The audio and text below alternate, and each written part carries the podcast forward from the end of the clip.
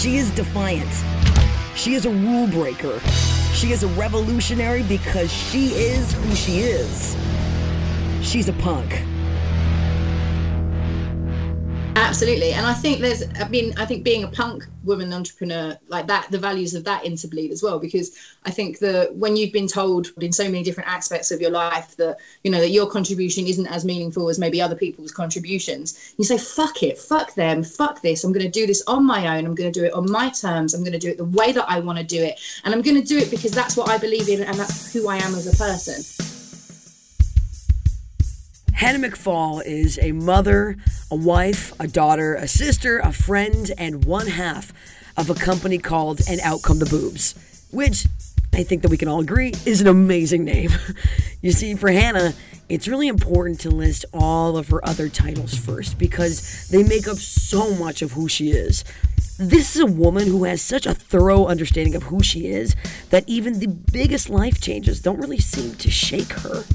Now, Hannah didn't realize this, but she unknowingly answered some of the biggest questions that I've had surrounding motherhood, community, and family.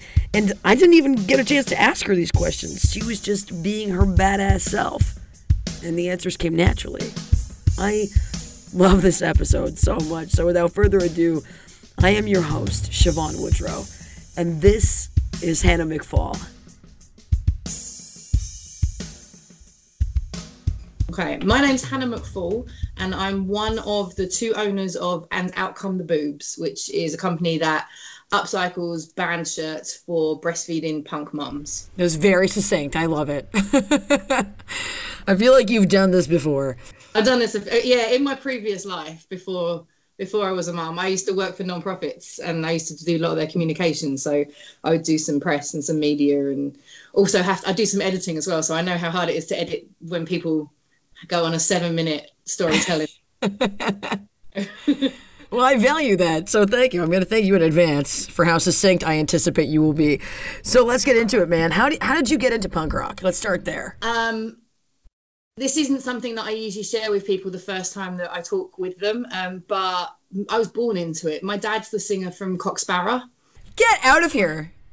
Yeah, and my little brother is TJ, who's the singer of the Barstool Preachers, if you've come across them.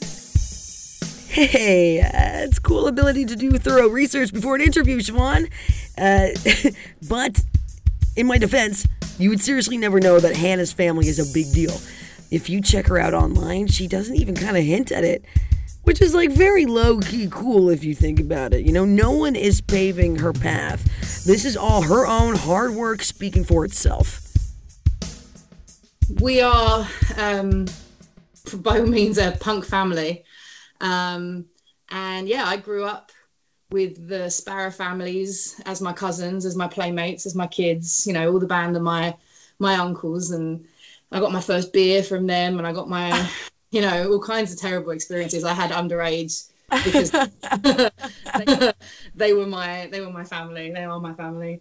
So yeah, so I mean I, I didn't like go to shows with my dad when I was a kid, but like when I was old enough to get served at the bar underage, I was welcome to go to uh, to go to shows and to then start traveling as I got a little bit older and uh, had a had a Saturday job that I could buy my own flights and stuff to Berlin or to Amsterdam or wherever to see to see them play. So um, some of my best friends uh, um, I met at Sparrer gigs and yeah, um, and actually my husband I met um, at Punk and Disorderly in 2009 when uh, when Sparrer were headlining that year. I gotta tell you, this is not how I thought this interview was gonna start. that is very cool. Some people know and are, are cool about it, and some people don't mention it, and others people don't know, and then they go like, "Oh shit, okay, uh, well I know all the words to Riot Squad," you know, like some sort of like. So I yeah, I'm in the second camp reaction. I just I didn't know, dude. I know when when you and I were messaging on Instagram, you said something very briefly about your dad, and uh, now I understand what you were talking about. we were talking a little bit about sort of growing up in as a woman in various scenes, and I was talking about kind of like there's not huge amounts of um, women I know growing up in the street punk and oi scene in the UK awesome. in East London. Yeah. So I think that's what we were talking about at the time. Yeah. yeah why I was in that scene is because I was, I I bloody well say so. You're born into it. yeah, but I mean, it is funny because um, we have another sister, Grace, who is like she's really close in age to me. So we had kind of the same musical influences at the same times in our lives, and this is who I am and part of my you know DNA and my sinews, and you know it's just not for her. Like she's just not in the scene. She loves she loves punk, but she's not she's not in the scene. She doesn't go to shows. She would never describe right. herself as punk, you know. But me and Tom, like the oldest and the youngest. Like that's this is us forever and ever, you know. Through and through. You know, that's really interesting because I, I you got to think about you know when you're a younger and you want to rebel against your folks and you're not into what your parents are listening to, and I mean, I guess that was not the case with you.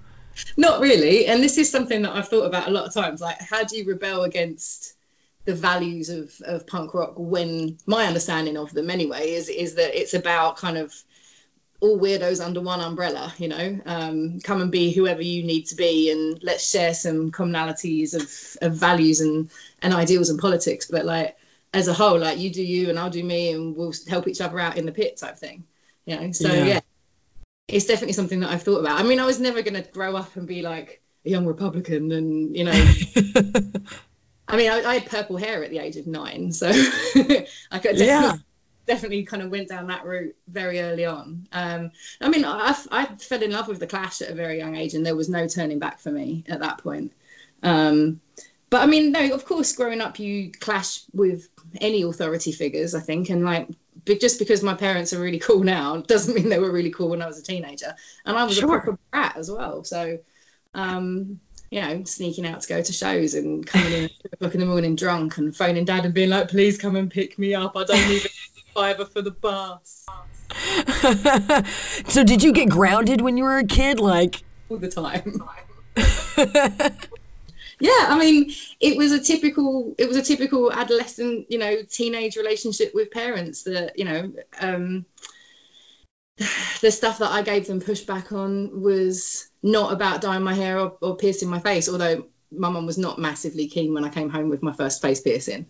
No. Um, but yeah, just just it's not her not her thing. Um, but yeah, no, I mean, it was as only really kind of when I started when I grew up a little bit and started then enjoying my parents as people to enjoy their their company that we started kind of bonding again over music and and uh, and enjoying hanging out a bit more really, which is really cool. Yeah. That is really cool.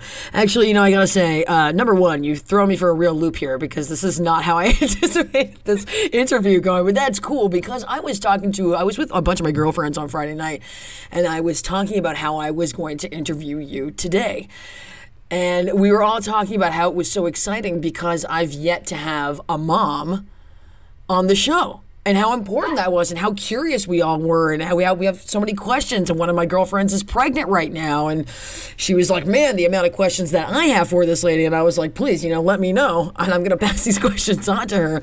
So it's really interesting to think about the relationship that you had with your parents and how that's probably trickled down into your own parenting. But let's start with you first before we get to the kids right? Let's do that. So let's think like when did you start kind of sewing and altering your clothes because that really is the bread and butter of your business. Yeah, totally. Um, so just, I mean, just to be very clear, like I'm only one half of Out Come the Boobs. Um, my business partner April, she does pretty much all of the actual sewing itself. Sure. She's a maker and so talented. Um, I kind of kind of take the other side of things. So I'm I'm in contact with all of our customers, and I do a lot of the social media and on the actual kind of uh, shipping out of stuff. And she does the creating, and I do the selling. Is the quote. Oh, so you're the business half. Yeah, pretty much. Um, I think yeah, my background is working for non-profits. I was the co-director of a prison abolition women's rights organisation out here in Oakland called Justice Now uh, before I became a mom, and so I kind of uh, had a lot of experience in in communicating with people and getting people on board with stuff and kind of just this came along at the right time really. Um, i've always altered my clothes going back to your question like my appearance and the way that i dress has always been an important part of how i express myself as as a human and and as a punk. Um, and but i've always been on the plus size end of on, on, on end of stuff and it has always been really tricky to find, you know, the clothes that I would want to wear. Like I can't bust into a Forever 21 or H&M and pick up some, you know, something. Whatever. whatever. Yeah, I mean, it's getting better, but so from that sense, I've always been like quite choosy about my clothes, and from that point of view, like always have um, made statements with them. You know, um, if you only got one thing that you can buy you know, per month or whatever, you better make it impactful.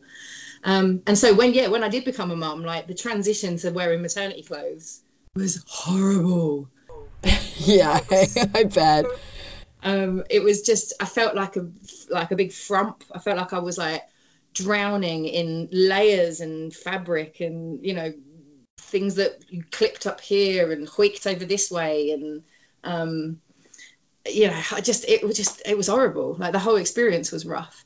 Um, and yeah, and then when after I had my first kid, the, the, the nursing clothes kind of were the same same thing. Yeah, a lot of lame pastels, a lot of black, bad florals. Just and the designs, like none of them, none of them are super functional. Like I remember I got this like tank top, and it had these cute buttons down the front, and I was like, oh, that could that I could wear that under stuff. That'd look awesome. But it's kind of only came up to halfway up my boobs. Yeah, so right felt like I was like constantly just putting my cleavage in everyone's face. a centimeter from a full nip slip. Yeah, exactly. I mean, you know, a problem with getting my getting my boobs out, um, but it's like on my terms, um, in my choosing. Yeah, because that's the only top I can buy in the shop. Yes, yes. There was a big awakening, a kind of rude awakening. Right, right. Okay, so I mean, obviously, there's a, a I want to say like a long-standing history of punk rock. I mean, just folk, but certainly women of always altering our clothes, right? Because you never want to. You rarely buy a band shirt from the show and wear it as is. It probably doesn't fit properly, and for whatever reason, the men's band shirts are always a lot cooler than women's band shirts, which is still frustrating me all the way into 2019. I know because I'm a big fan of altering my clothes too. I taught myself how to sew at a very young age. Doesn't mean that I'm good at it but I do it. And so I can I can see why altering maternity clothes would be such a valuable thing for a mom.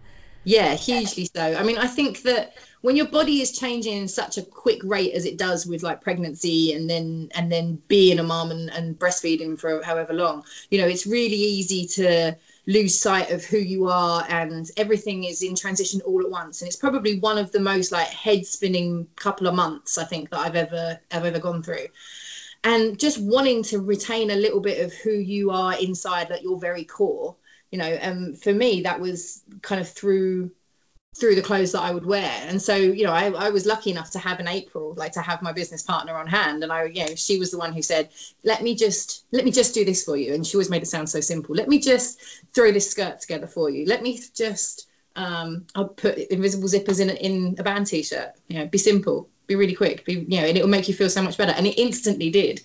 Um, and I just thought, well, if that's how I feel, um, and this is like me wearing one t-shirt that fits me, that's got a band on that I love, that brings me happiness, um, then the other people must feel like this too. Um, that's where we, uh, we kind of had our light bulb moment. We were like, oh, hello. Yeah. Other, other people might need access to someone who can do this too. Absolutely. And I, I just think that you guys are really serving a section of women that are very deeply underserved, which are just like punk rock moms. Yeah, underserved, undervalued, underrespected. yeah. It, it does open up a whole new world in and in a different way. You appreciate I think firstly you appreciate your time in a different way. And so when you do get to go to shows, you want to have the best time possible. Like there's no one having a pit resurgence on their own when no one else is in the pit than a mum who's on her first night out after having a baby and just had like maybe a cider and a half. But is suddenly like the most active person on the floor. That's been me a bunch of times. Oh my god. So i have so many questions about this kind of stuff. So i feel like let's roll back. So you moved to america in what year 2011. 2011, and you met your husband on tour. Let's let's go into that story. Uh, I met him um, at Punk and Disorderly in Berlin in 2009, and I was there with uh, a bunch of friends, and Sparrer were headlining. So we were holed up in the hotel called the East Side Hotel, which is opposite the only last remaining bit standing of the Berlin Wall that's still up. And the hotel is wonderful because it's cheap and the bar is open for 24 hours and they have the most like do you, you haven't said the word stodgiest? It's I think find it's quite an English word, but the stodgiest breakfast. It's like Sure. sausages and bacon, but it's none of it's none of it's good for you. It's all just picking up alcohol food, you know. Yes, yes. The soak up food. Yeah, the, the East Side Hotel holds a special place in a lot of people's hearts. And yeah, we were there in 2009 and me and my dad were leaving the hotel bar to go and get some food before the show that night. And these americans walked in and oh colin so nice to see you. How have you been? And my dad's like oh my goodness. So go back 10 years from there um, Sparrer played the us for the first time and tko records brought them out and they played new york boston san francisco and la and my husband at the time was in San Francisco to go to college and was an intern at TKO Records and begged to go on the tour. And he sold t shirts and slept on floors. And um, if you watch the video of the show at CBGB's, he's the one with the red mohawk in the front row. Um, and so my dad hadn't seen him for that 10 years that had gone between it was the 2000 and 2009 Yeah. um, and said ah it's so good to see you how have you been catch up catch up catch up but yeah so uh, that night we got chatting and we were both in relationships at the time. Both went our separate ways. You, you know met a cool person met a cool person. That's nice. Let's go back to life. Sure. um, and actually what my husband had been doing is setting up um, a company called pirates press and they make vinyl records or Yes. manufacturing company. And then we also have the, the label um, on the side for fun but serious fun. Um, and so uh, Pirates Press was having its five year anniversary party in San Francisco, and they asked Sparrer if they would play. And yeah, my husband was like, "You have to come out, like, come visit San Francisco. It would be great." So I came, and I fell in love with the Bay Area. I fell out of love with my uh, ex partner, and my husband and I got together in London about six months later. From that, like after all the fires had died down from all the relationships ending and Right. stuff, and uh yeah, we were long distance for a year before I moved out to the Bay Area, and then when my visa ran out, we got married. We, yeah, we, if we had the same color passports, we might not have got married when we did, but you know, so be it. Um, yeah, and now we've got two wonderful children, and life is good. So That is, I like that story a lot. I really do. um, I didn't. I mean, I you know, growing up in London, you, you you never feel like a big fish anywhere. You know, you're you're a small small fish in a small pond. Whatever shows you go to, whatever scene you try and like be part of, it's just too big and it's too spread out. But when I came to the Bay Area, I realized that I was seeing the same people at the same shows, and it really did feel like more of a scene and more of a tighter knit community. Um, and knowing what people did during the day as well was something that I never knew living in London and going to shows. You know, Sure. finding that all these rad people that I was hanging out with at shows at night were like teachers and carpenters and like super smart people doing all kinds of cool stuff. And that was really nice to kind of feel like more of um, there was more going on. You know, everybody was in a band, everybody ran a label, everybody had some experience of doing something, which was new to me. Um, so I mean, I and out from the booze is the first time I've kind of dove dove dove, dove in, dived in, Dove. dove in. Yeah, tense. dove into anything like that where I've kind of done it on done it myself and you know creating it myself. So I mean that definitely wouldn't have happened if I'd stayed in London. You know. You know, it's really bizarre because so many of the women that I speak to are generally speaking very entrepreneurial and i always find that it's a connection to having a really diy spirit kind of early in life you know whether that's just uh, you know being in a band or making your own clothes or whatever it is that diy ethic always translates into adulthood into becoming an entrepreneur in some way just like not wanting to have a fucking regular job Absolutely. And I think there's, I mean, I think being a punk woman entrepreneur like that, the values of that interbleed as well, because I think that when you've been told in so many and socialized to be told in so many different aspects of your life that, you know, that your contribution isn't as meaningful as maybe other people's contributions, you say, fuck it, fuck them, fuck this. I'm going to do this on my own. I'm going to do it on my terms. I'm going to do it the way that I want to do it. And I'm going to do it because that's what I believe in and that's who I am as a person. Like I Yeah. think there's something to be said for being able to be true to who you are and being true to your identity and yourself when you are going out on your own. And it's, it's for me not something that I'd ever experienced before I did this, but there's a real pride in that, and I think that's a really, um, I think that comes from you know, yeah, like I said, comes from being in situations that that don't give you the leg up, and so you think, Yeah. My own path. Exactly. If so, if no one's going to provide for me, I'm going to provide for myself, and I just I love that that spirit so so much. And I think so. You do an outcome of the boobs full time now. I mean, as full time as you can get with two tiny humans that like to climb wipe their snot on you. Um, yeah, but for us, it's it's um, a very passionate hobby. Let's put it that way. We both kind of spend about ten hours a week or so doing And Out Come the Boobs because you know, Joe, my son just turned one. My daughter's about to turn three in a couple of weeks. Uh, yeah, April's daughter just turned two. Um, so we've we've got teeny tiny humans, and um, and yeah, so we kind of do what we can when we can. Like nap time is awesome. We get so much done. So much shit done. You know, there's so, there's something to be said about uh, finding priority of time. when, when your time is very limited, all of a sudden one hour is like very very useful, and you can get a whole lot of shit done. Absolutely. Yeah, it's uh, you do become you've got less time for bullshit as well when your time is so, so perfectly managed. I think if someone wants to like stand there and shoot the shit with you, you're like, yeah, this is great but like I could have packed up five t-shirts and got them to the post office in this time. Like I yeah. But no, I mean it's it's really hard. I think when you've got demands on your time, like being a parent, to prioritize things that you want to do and you feel passionate about, especially when the kids are so tiny. Um, I'm super lucky in the sense that I've got a really supportive partner who who understands that I need to go off and do something with my brain that's not just explaining plot lines on Peppa Pig for the 15th time. you know, um, I need that adult interaction and I need that stimulus to to keep to keep my brain whirring in the same way. You know, yes. it's a real transition going from working full time to to being at home full time. And so I think if it hadn't been And Out Come the Boobs, I would have had to have found another way to have some sort of creative outlet or some sort of cerebral outlet. Um, actually, before I got pregnant with my second kid, I did start working on a book that might come to fruition one day, but about sort of intergenerational punk values and how um, the mainstream view of punk and families is wrong. Um, that idea of like rebelling against your parents that we were talking about before, like, yeah. um, you know, my dad's a granddad. He's got three grandkids. You know, um, the first wave of punk and shock and awe and all that kind of like burn it out kind of stuff. Like, shouldn't be grandparents. Yeah, right.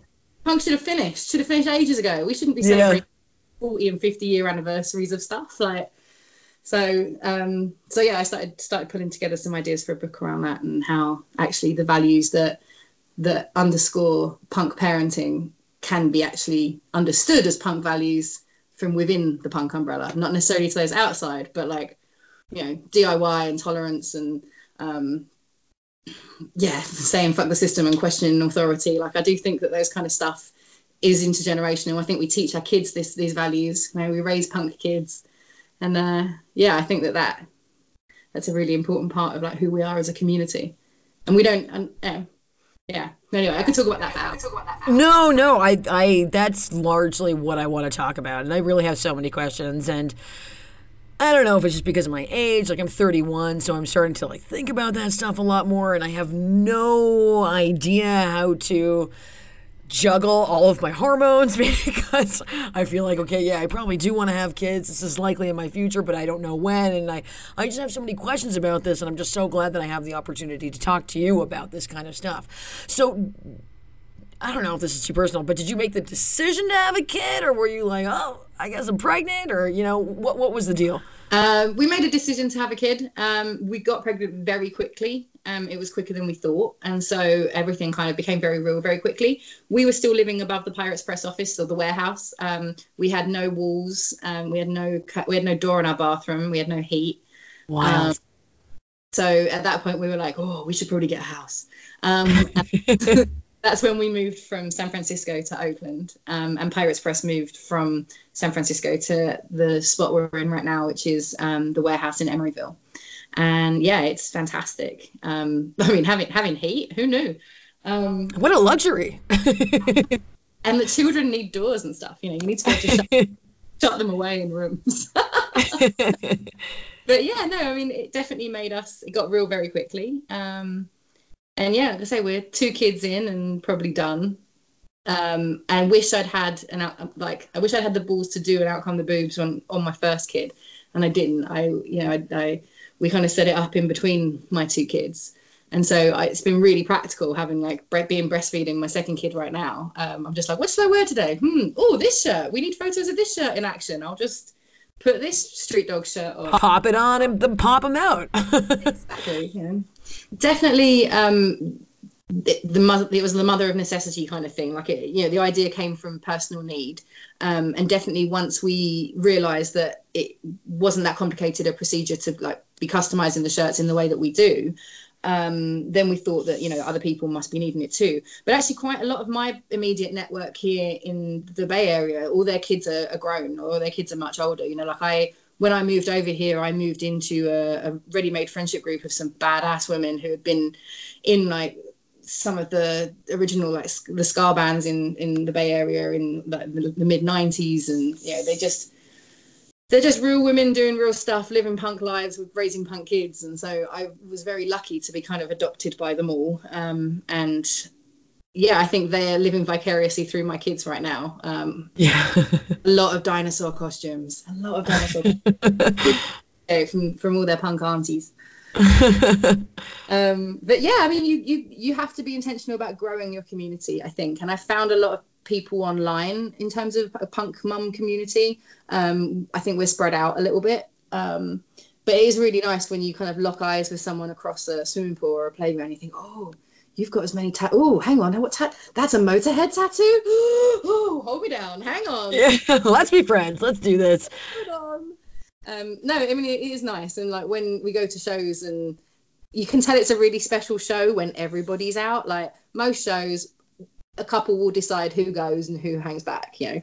Right. Um, but when it's like when it's a big show and someone when someone awesome's playing, yeah, like you can tell how special it is by how many people shelled out for a babysitter.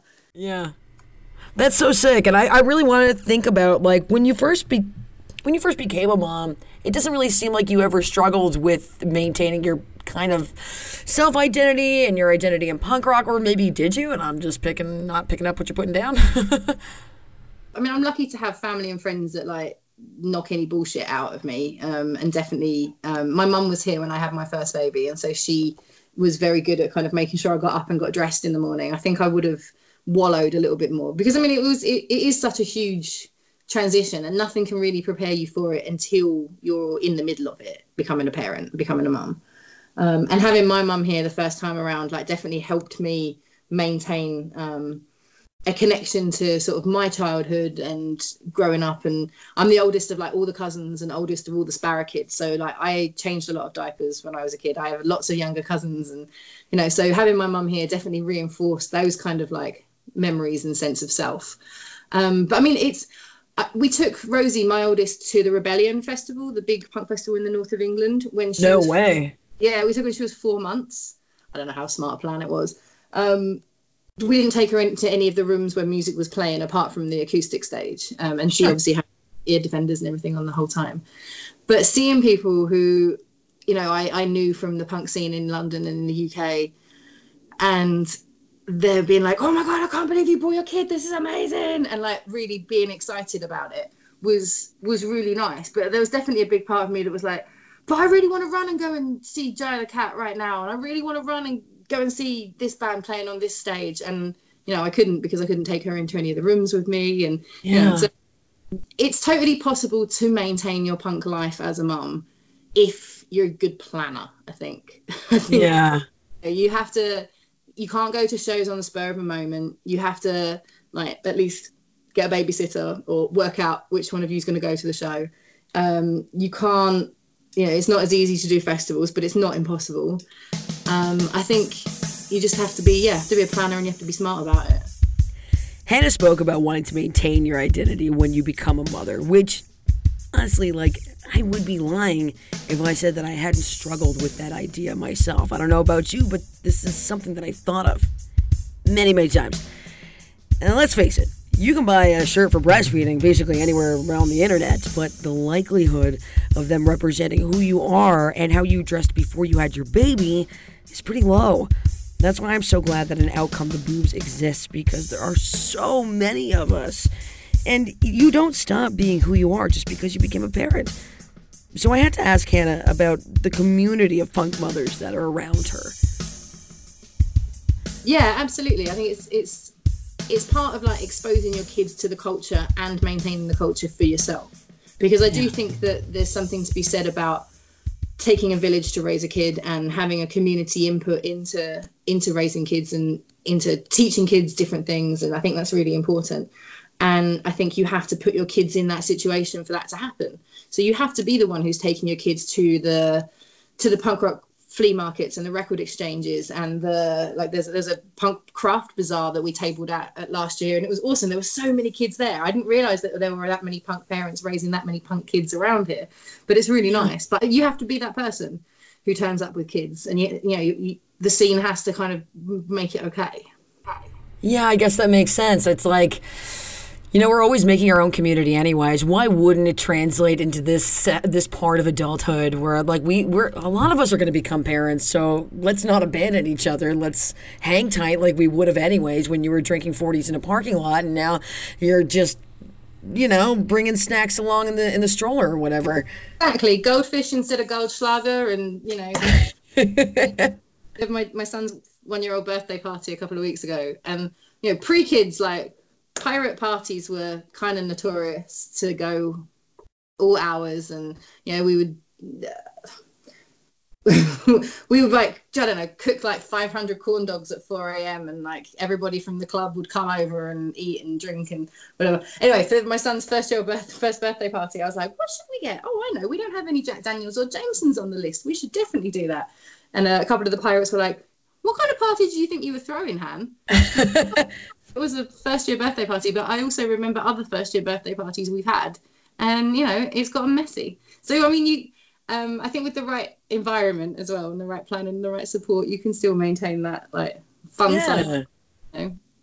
I, I guess that's like some of the question. I know this is probably pretty naive, but like I don't have any family in this country. I'm the youngest. My sister doesn't have any kids, so I don't really have a frame of reference for being around a lot of kids. To be honest with you, and it's to me, I always just worry about like how do I maintain my identity? I guess that's one of my biggest fears because I've never gone through that's not never been my experience, so I just don't know that stuff. But you're making it sound um, a lot easier than it's, it sounds good. I like that. Good, I hope so. I mean, it's it's it, we live in the Bay Area, so there's more tattooed and pierced mums here than there are if we lived if we lived somewhere that maybe wasn't so um, accepting of of sure, yeah, outward aesthetic. But we're still the only parents at my kid, my, my kids' preschool who kind of look like us and dress like us and listen to our music. And so, you know, you do have those moments of like still feeling like, oh, I'm the weirdo with the kids, you know, and am I being judged because I'm covered in tattoos? Am I being judged because, you know, my septum's pierced and I'm turning up in last night's makeup? Maybe the last bit. Um, but yeah, I mean, I think for me, it's it's part of that fuck it, I don't care attitude. Like I, I you know, these are these people aren't necessarily going to be my lifetime friends, and so you know, I don't really care what they think. But also, it's the no, actually, you know, like my culture is important. My um, punk you know family is important and i'm not going to shy away from it i'm not going to hide from it and i'm not going to not be who i am when i go to pick my kid up from school you know and actually i've had some really good conversations with other mums who have come up and said like oh, do you know what? I spent like teenage years listening to Buck-O-Nine and you know like I just I haven't I haven't revisited some of that music in ages but I saw that shirt you were wearing the other day and it made me want to go back and get my CDs out and I was like cool that's right yeah. Do you ever think about that? Like, I, I think some moms out there who are seeing you at pickup are thinking, like, fuck, I wish I had just maintained, or why did I bail on the things that I loved? I mean, to be honest with you, I think that some of us really naturally grow out of stuff, and that's totally fine. Like, what your bag for, for whatever was your bag when you were a kid is not necessarily your bag into your 30s and into your 40s, right? And that's fine. But for some of us, it is. So I just wonder how you must be very inspirational to some women, or, or, very frustrating to look at because they're like shit. I mean, to look at to talk to probably a combination of, of, do you did you ever feel judgment from from other moms when you're going to grab your kids from school or anything? Um no it's more in my own head. It's more anticipated judgment and then sort, sort of nothing comes to fruition. But i felt like that about breastfeeding in public as well. You know i was fully expected to have a row with someone the first time i did it. You know i was like breastfeeding rosie but i was also kind of like maintaining eyes on everyone who was walking right being like, come on then, come and fucking say something. You know, like I'm protected by the law, I'm protected by the World Health Organization, I'm protected by nature. Like fucking bring it. And no one ever did. That, okay, so that was another question that I had because I know that there's still a huge stigma around breastfeeding in public, something that, again, is not an experience that I've ever had, uh, but I understand that exists. And so you're saying that you've never actually personally ran into anything about it. Do you know? And I think it's it might be the fact that I'm giving everyone daggers with my eyes, as in like that might play a part. But I mean, yeah. we mainly have you know have been bringing our kids up in the Bay Area, and again, it is a little bit more of an accepting place. I feel. Um, and so I haven't I haven't run into anyone who's specifically said something. I have heard, you know, from other folks that you know my experience is, is lucky in that sense, you know, and it is more common than I've experienced. The yeah. only one time I've felt been made to feel really uncomfortable is actually April got ma- April got married and, and mm-hmm. we went we went up to uh, their wedding and we went out for breakfast after the wedding and I was breastfeeding Rosie and I had a dress on as opposed to like anything that had was boob accessible so I yeah. had to like husband to undo the buttons down the back so I could like slip a boob out. And yep. I remember at that point feeling really vulnerable and really exposed and with like lots of lots of skin on show and like breastfeeding at the same time. And there was a woman who like switched her chair to like so she couldn't see me. Couldn't see like, you, like, right. turned her back round like on the table like a couple of tables down from us. She like shimmied round so I couldn't see me. And so that's been the the extent of it um, from my experience. But yeah, you do feel like weirdly vulnerable, and there is a power in seeing other people breastfeed in public and uh, like that being that being normalized in that way. Um, we take our kids to um, this thing called Rocking Kids Sing Along uh, once a week, and it's run by this old punk woman here in Berkeley. And it's like it's a it's a toddler jam session. It's just pure chaos with like drums and shakers. She's at the front trying to get everybody to sing "You Shook Me All Night Long" or something. Like it's all it's all rock and roll songs and stuff. Yeah, yeah and um, we had the littlest pirate came with us uh, this time we just went and he's four weeks old and it was the first time his mum had breastfed in public but because i did it first and then our other friend did it first you know she felt more comfortable didn't make a thing of it didn't like make a production over it just fed her baby and got on with it you know and that's yeah. kind of the way that it has to be and that's the way it should be but it does take feeling comfortable and feeling confident and feeling like you're not going to be judged and you're not going to have to have have to defend yourself while you've got a boob out. Like it's a really yeah. a struggle almost like the, the power dynamic is really odd to feel that vulnerable and mama bearish over your over your baby as well. But right. as a person to be vulnerable because you're you know you you you've got a boob out or you you know you've got your shirt undone or whatever and have someone come up and be be you know aggressive about it. Um, so yeah, so I think the more that we can you know make it normal the more that we can allow folks to feel like they can maintain that confidence in themselves whilst they're doing it and that's kind of you know for me the underlying reason why our like our shirts work so well is that you you can go out and rock your acdc shirt you can go out and wear you know whatever it is the musically that brings you comfort and joy um, and that makes you feel like you know the badass punk that you were beforehand before you had a kid before you were in that specifically vulnerable situation. Um, and also the designs, the way that the zippers work, you're not having to like half undress. Take your whole shirt off. I know. But it looks so practical to me beyond anything else. Like they're really fucking cool, but it's very practical. They really are. I mean, and I've I've worn them in all kinds of circumstances now. I was trying to make a list the other day. I've worn them in breastfeeding at the World Series. I've been yeah, front row at a baseball game with my boobs out um, in one of our shirts. I pumped um, on a flight from San Francisco to Philadelphia earlier this year, and the people sitting either side of me didn't notice because the top of my shirt didn't move. I yeah. just like it, I unzipped it, I put the pump on, I pumped, I poured it in a Coke can that I was drinking. I was drinking Jack and Coke, and uh, threw it away. I, I, I, went on an adventure with a friend of mine for 36 hours to the East Coast to see uh, the Barstool Preachers play with the Street Dogs, and it was a surprise. Nobody knew we were coming, so we uh, we flew in, went to the show, and then flew home again. It was yay for friends and family who work for airlines. Yeah, no kidding. That's a very good hookup to have. Holy shit.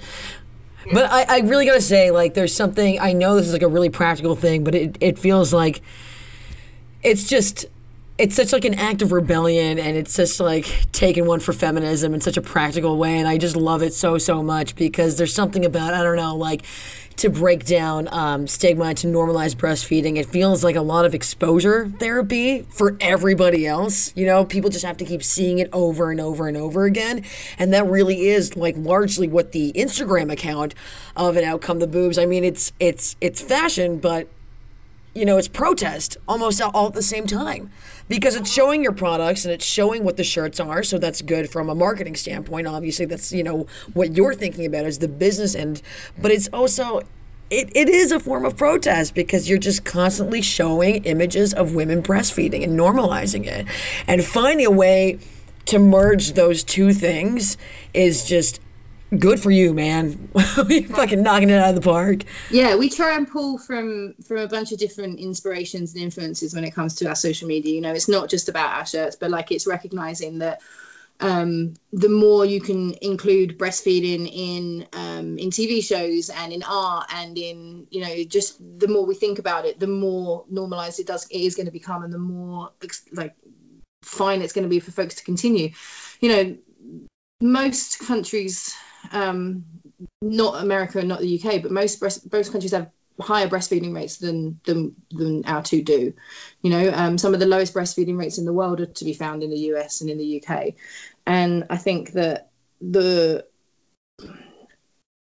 if you go back to sort of like the 50s and 60s before the big formula companies got involved and and really pushed it um, breastfeeding was much much more accessible it was much more accepted it was on sesame street for goodness sake you know like yeah. and now um you know i grew up in the 80s you know like most people a lot of people i know who are my age were all formula fed and not breastfed because you know it was at that point that breastfeed uh, formula companies started getting access to maternity wards and they would come on and give samples to new mums and they would you know um, really kind of push their products in a way that have has really undermined you know the knowledge and the the passed on knowledge about breastfeeding and how to do it. And um, and that support is is um, vital.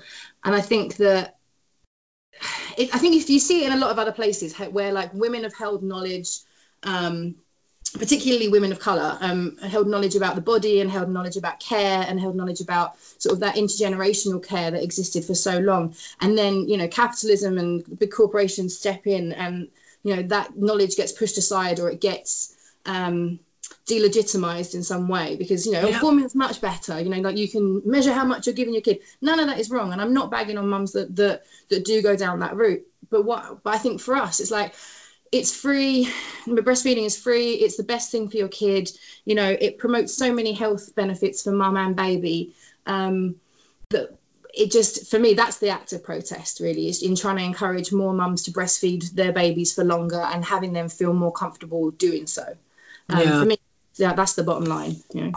and the fact i mean if nothing outside of the fact that it's free I, I really feel that way because someone's always trying to make a dollar off you. And listen, not every woman can breastfeed. I'm sure there's a lot of variables there, and I 100% understand that. But if you can breastfeed, and it's free and no one's making a dollar off you, something's probably right there.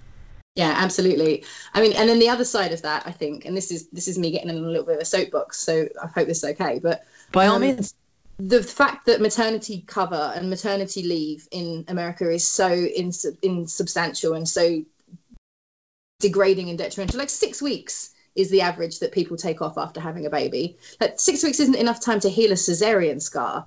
You know, like you're yeah. not allowed to walk up and down stairs for the first week of recovering, let alone like go back to work another like five weeks on from that. It's unreal to me. I still like I can't Im- imagine having to try and go back to the job I did before I had kids when my babies were six week up, six weeks old because you know your boobs are leaking and yeah. you maybe you're still recovering from actual sort of like birth in terms of yeah like if you have a C-section or you know the actual tr- physical trauma let alone the sleep deprivation and the new skills that you're learning this new human that you're having to get to know and you know yeah. like all like it's just so inhumane to me.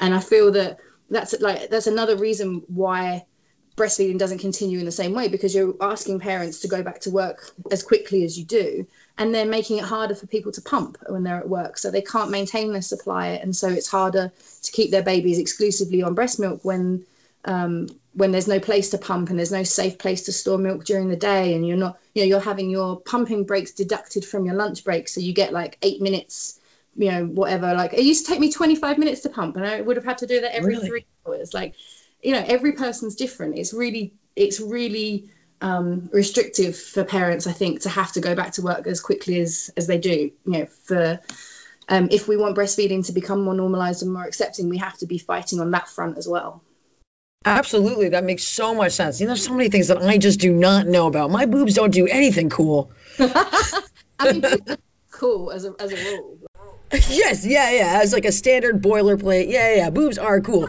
Mine just don't do anything right now. They just hang out on my chest like idiots. They don't do anything. But one day they might.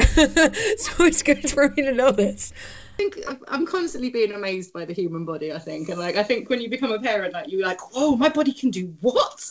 Wow, that's amazing!" Yeah. You know, I know. Constantly surprised by yourself. I know women are fucking magic, man. The things that we do. Oh my god.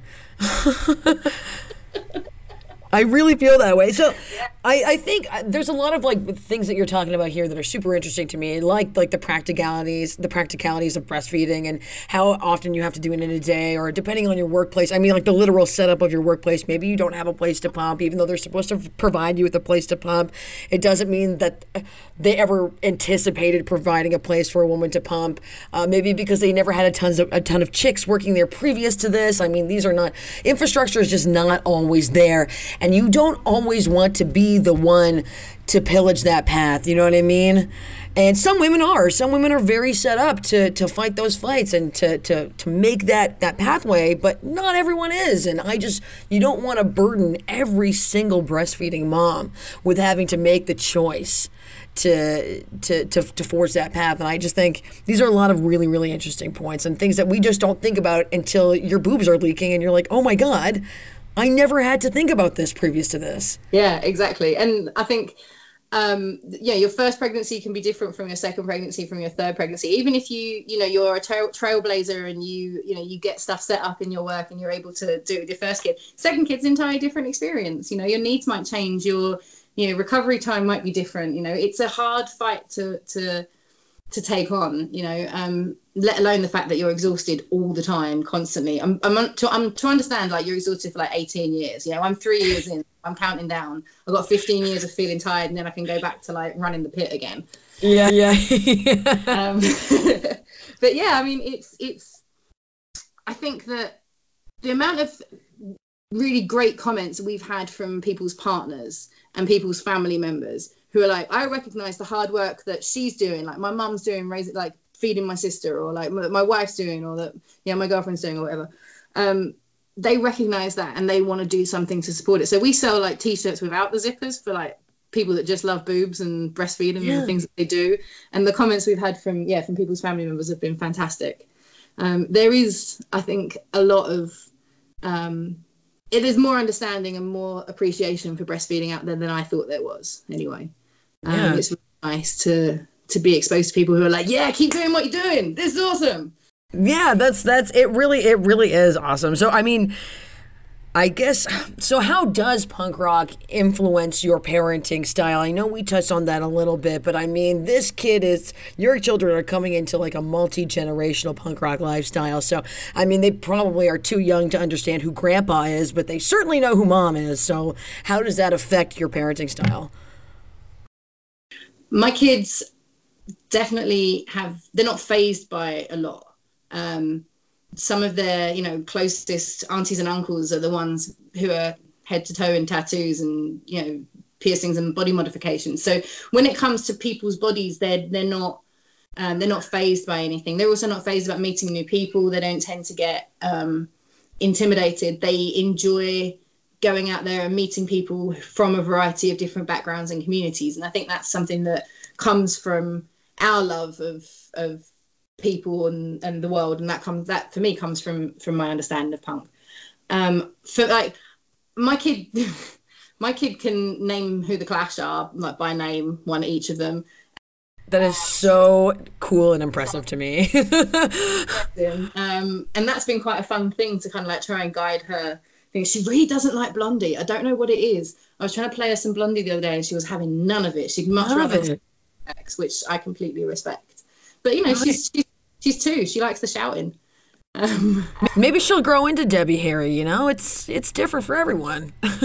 so she'll find her at some point. I you know I, I hold true to that. I think that for me, my closest relationships with anyone in the world have all come from the punk rock community, and I think that the acceptance and and tolerance of who I am as a person, you know, I've found that with people in the punk rock world, and that's what I want to teach my kids. You know, is that you know there's there's a community and love to be found. I'm gonna sound like a right hippie now, but like there's a community out there for all of us weirdos. You know. Um, and we can have each other's backs in a way that other people won't have our backs. So we need to find each other and we need to support each other.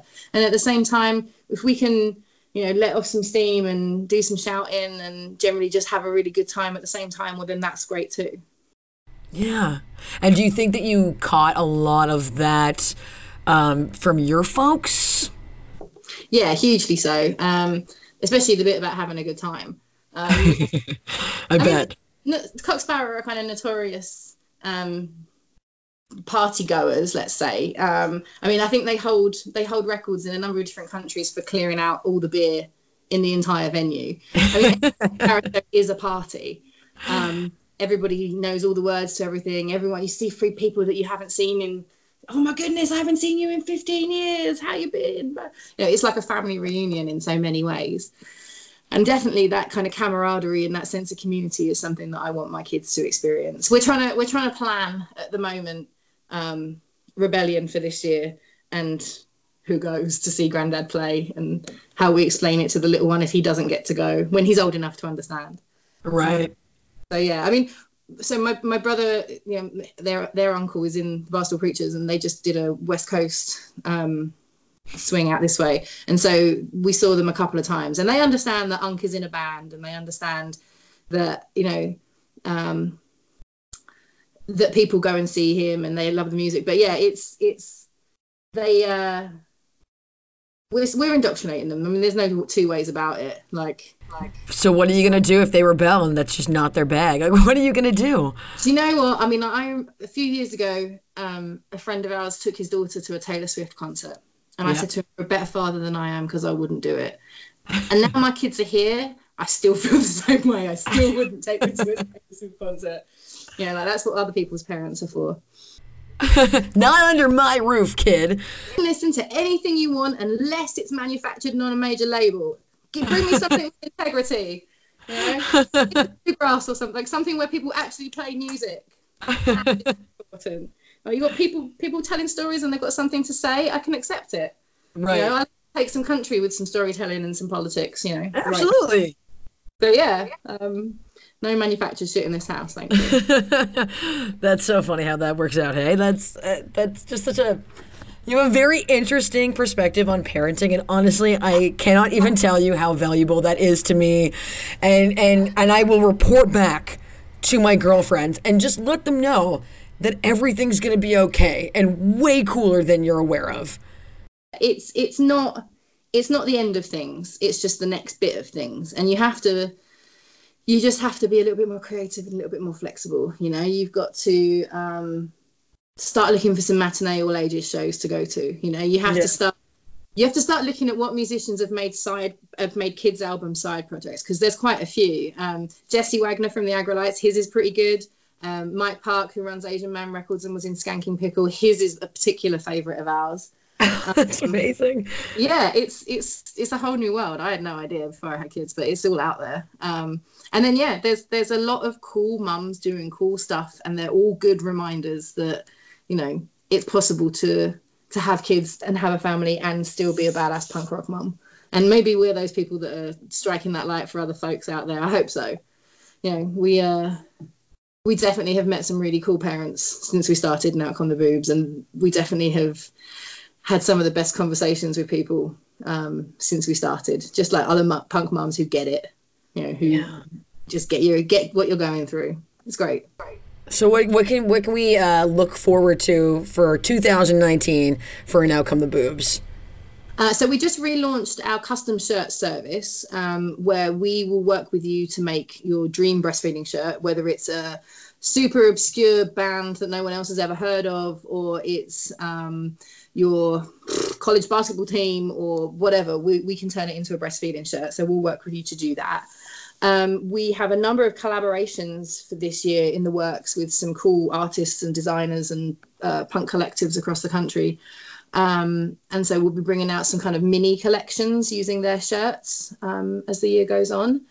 We have a brand new collection that's about to launch next week in honor of it being um, International Women's Month. We've got a whole collection of shirts that are women and femme musicians and artists focused. So we've got oh, it's amazing some distillers and some the Donnas and some Patti Smith and some Blondie and some uh, some Audre Lorde and some Frida Kahlo and like just you know just some some rad femme icons that we we particularly love. And we may or may not also have some brand new uh, shirts that are coming out that are um, our ones that we're making ourselves. Um, based on kind of like a pin-up tattoo punk feeding uh, punk breastfeeding mum um, it's really exciting. As the kids get bigger and they get in more and more daycare and we have more hours, you're going to see more stuff from us. Is that how you anticipate? Like, is that how you see yourself expanding? Yeah, like this year we wanted to do, uh, we wanted to get some stuff in some actual actual stores, so it's not just us kind of doing the selling. Um, and then we've got like a plan for growing it a little bit next year and a little bit next year, and then the year after that, when the kids actually go to school, we're going to be like, yes, we've got more time to do this. So we've got yes. and that happens too yeah. I, I mean, I feel like you answered this already, um, probably several times over. But if you have any sort of definitive advice that you would give to, you know, a brand new punk rock mom, what would that be? A, a, woman who is trying to maintain identity and still wants to work and still wants to go to shows and is so passionate about being a mom. What would that be? I think my ultimate advice always is kind of learn how learn to lean on your community learn to learn to build your tribe um, learn to ask for help when you need it. I think that as a as a scene and as a community you know we are incredibly innovative peoples you know us punks. We are um, problem solvers i think a lot of the time. I think we are caring and empathetic and i think that as a new parent all those are all qualities of things that you need in friends. I think if you have a friend in your group who's a brand new mom like the best thing you can do is is care for them you know go take them food go walk their dog go um, send them links to new records that they might not have seen because they don't have the time to like be scrolling through the same way that they used to. Um, if you're going to send links to documentaries make sure they've got closed captions or subtitling on because of quite time when you're breastfeeding at 4 a.m and you want to watch something on youtube you can't have the sound on because you're going to wake up the whole house. So like yeah watch some cool documentaries. It's got to be able to be read as well. um, and obviously buy one of our shirts if the person is planning to breastfeed. That goes without yes. of course. Um, but no, I mean, I think genuinely don't stop inviting people to stuff. You know, make sure they know about shows, make sure they know what other stuff is going on, and try and be an influence in their kids' life. You know, if they want you to be. Um, yeah, lean on your community. That's my that's, That's my Very good advice, both to me as the support system, to a currently pregnant friend, and and to her. So that's so so valuable. So this is my last question, which I already know the answer to, but I end every single interview like this. Do you still feel like a punk? And there's not a minute of a day that I don't feel like one. Um, it's so ingrained in who I am and the way that I live my life and the way that my family lives their lives, both my family back in the UK and my family here in Oakland, both my blood family and my chosen family, let's say too.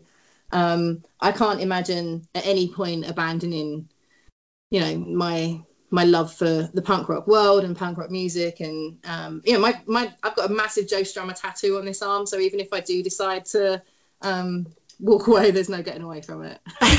yeah. Look at that. We did another one. Thank you so, so much to Hannah McFaull. And if you want to follow her, uh, go to Instagram, and follow And Out Come the Boobs, just like that Rancid record. Uh, and you can follow them there. It's an amazing Instagram account.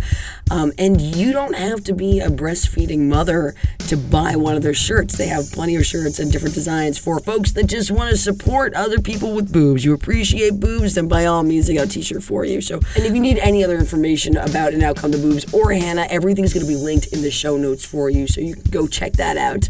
So thank you so much for listening. And you know the deal by now. Uh, share the podcast, tell a friend about it, rate and review it.